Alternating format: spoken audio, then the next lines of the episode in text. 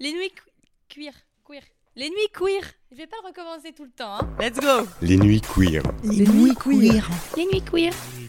Les nuits. Les nuits queer. Un podcast du collectif Archive LGBTQI. Une cabine d'enregistrement, deux queers et une lampe de chevet. Et pour vous, être queer dans la ville, la nuit, c'est quoi? Cinquième et dernier épisode, Billy et Aurélie. Tu vois, maintenant, à 38 ans, 37, bah, il y a un espèce de truc où, où je recherche pas forcément des lieux spécifiques, Ouais. mais je sors pour retrouver des gens dans des endroits. Parce que t'as et les... ton réseau. Voilà, c'est ça. Mhm. Et finalement, il y a un espèce de truc où euh, l'envie, elle est plutôt de, de découvrir des, des espaces dans lesquels on peut se sentir bien Ouais. et qui sont pas forcément. Accueillant. Et en fait, on, on va pas se mentir, enfin, il y a, il y a très peu de lieux qui sont euh, euh, clairement LGBT, euh, TPG, euh, queer, féministes. Il y en a pas beaucoup, quoi. C'est quoi TPG Trans. Transpédéguine. Pédéguine. Ok, d'accord. Tu vois, je connaissais Enfin, pas l'abréviation. Ok. Et, Et puis, il faut dire la vérité, je vais être un peu bitch. Souvent, c'est cher. mm, mm, Le, le- le fait d'être- spécialisé, mm. alors peut-être qu'ils galèrent plus aussi à ramener plus de monde, mais c'est vrai que je trouve qu'ils se rincent un peu. Des fois, tu dis, ah oui, bah, d'être lesbienne, Ouais. gay, pour rencontrer. Mais ça me fait penser au bar où on était allé boire des cocktails. Tu te Ah rappelles oui. la dernière fois à Belleville Oui, oui. Et là, c'est un bar qui est tenu par deux Gwyn. Mm. Et en fait, as envie, enfin, tu te sens dans un espace un peu, euh, enfin, LGBT quoi. Il y a ce truc où le fait que ce soit deux personnes, Que ce soit deux femmes qui soient derrière le bar. ouais, et puis deux, deux meufs euh, qui, qui ont l'air un peu Gwyn quoi. Oui, tu oui, vois, il y a vraiment ce truc où, euh, où tu te sens un peu dans ton environnement quoi. Bah parce que c'est les patronnes, elles t'accueillent. Puis déjà, dès que tu rentres dans le lieu, elles, vi- elles viennent voir un peu. Enfin, tu Mm. vois ce que je veux dire? Il y a Mm. un côté. euh, c'est l'accueil. Ouais. Je sais pas, moi je sais pas ce que j'aimerais comme euh, lieu. euh. Est-ce que c'est bien d'avoir des habitudes? C'est bien de casser les habitudes aussi. Ouais, il y a les deux, ouais, je pense. Mais c'est vrai que pour draguer maintenant, peut-être que tout le monde passe sur les applis et qu'il y a peut-être moins besoin d'avoir un truc. euh, d'avoir un lieu. euh. Mm. Je crois que ça m'a toujours impressionné l'accueil des lesbiennes. Il y a... et En fait, je me sens mieux chez les gays. J'ai toujours été. euh, Les Mhm. lesbiennes, une espèce de, de regard. C'est plus t'as le regard méchant, ça veut dire plus que la meuf est intéressée. Et j'ai mis du temps à comprendre Ouais. que en fait, elles étaient pas méchantes.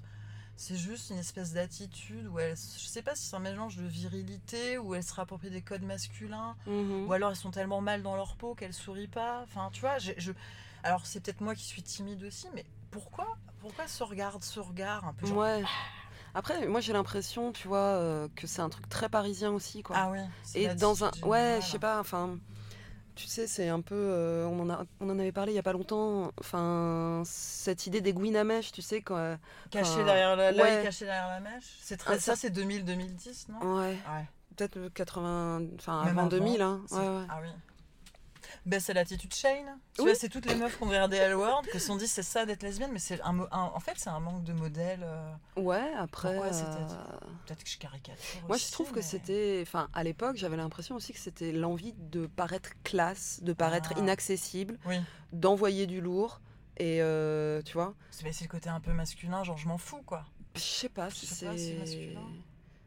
Enfin, en tout cas, euh, un peu. Et hum, enfin après peut-être que je me trompe, mais j'ai aussi l'impression que ça a un côté euh, qui va avec le fait d'être à Paris et puis d'être le centre Mmh, du monde et ouais. genre bah c'est mo- c'est moi qui suis. C'est une forme de protection au final, peut-être. Tandis que à Poitiers ou à Nantes, le regard des meufs euh, Mmh. dans les espaces euh, la nuit, il est il est pas tout à fait celui-là quoi. Il y a un truc euh, C'est très parisien. ouais j'ai À Berlin, cette par exemple, toi qui étais à Ah Berlin. bah non à Berlin rien à voir quoi. Quoi, elles, font.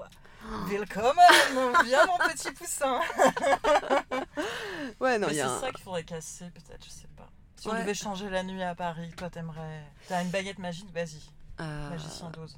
Ouais, moi je me dis que ce serait ouvrir un peu les portes, tu vois. C'est genre se mélanger énormément. Mélanger, mais beaucoup, enfin, à tous les niveaux, tu vois. Parce que, parce que très souvent, on se retrouve encore une fois entre nous et entre personnes qui avons à peu près le même vécu, à peu près. euh, Une position sociale aussi, ouais, c'est ça. sociaux. et du coup, il y a vraiment un manque de, de diversité et, Tu vois, et par exemple, d'ouverture, les, les 10 ans de la barbiturix à la machine, je sais pas si tu y étais. Non.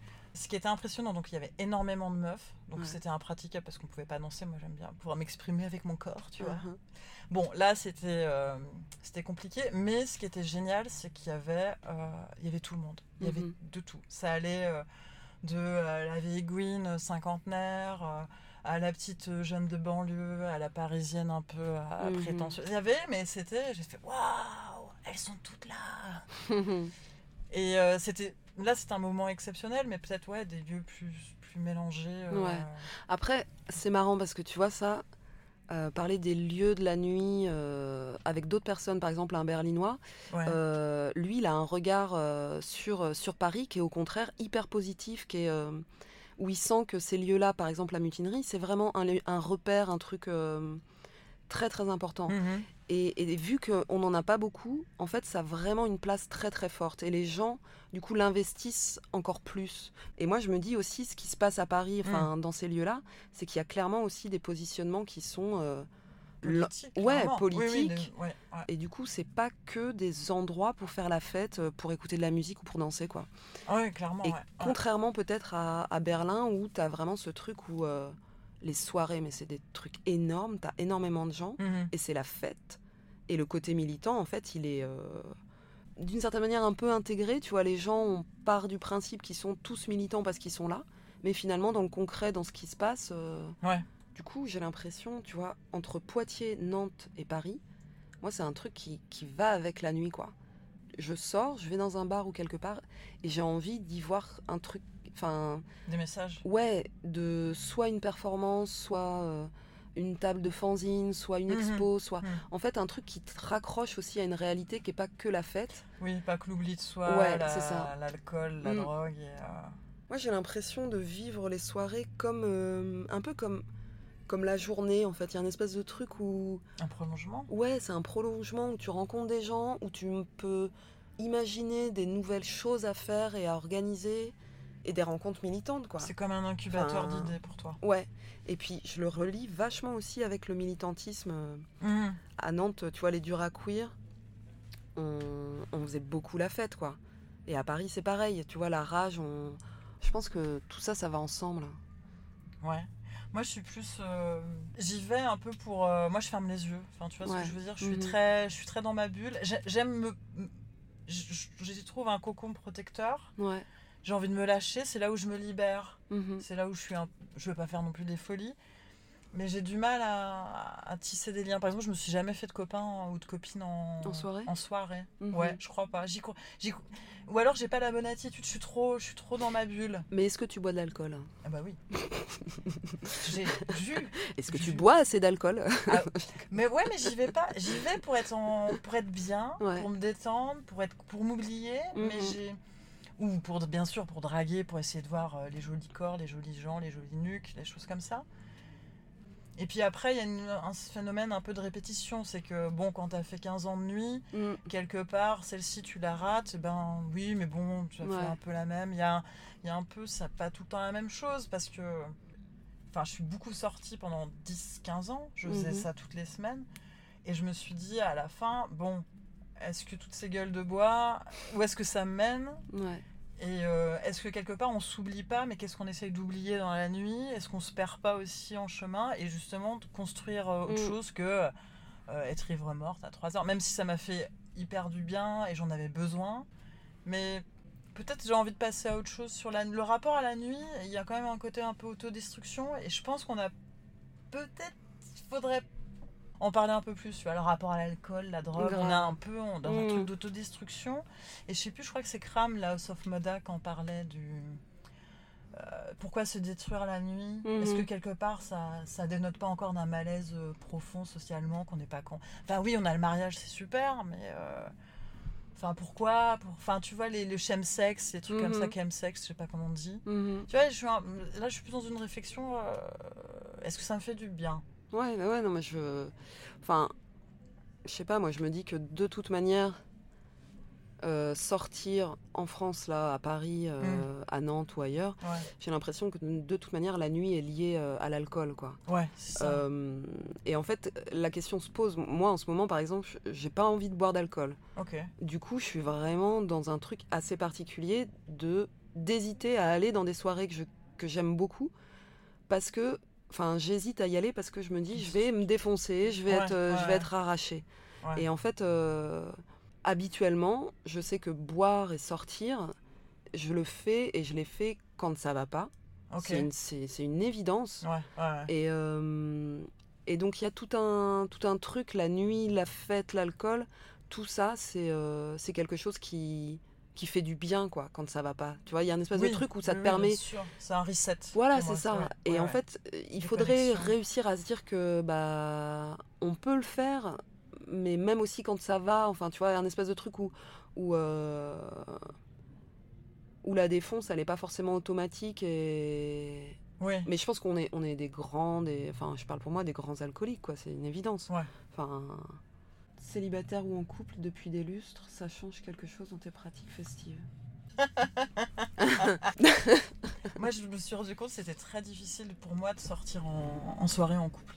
Ah ouais? J'ai pas, ah ouais, j'ai pas du tout la même attitude. Du genre ça te fait quoi? Ah bah, je me sens, je me sens pas libre.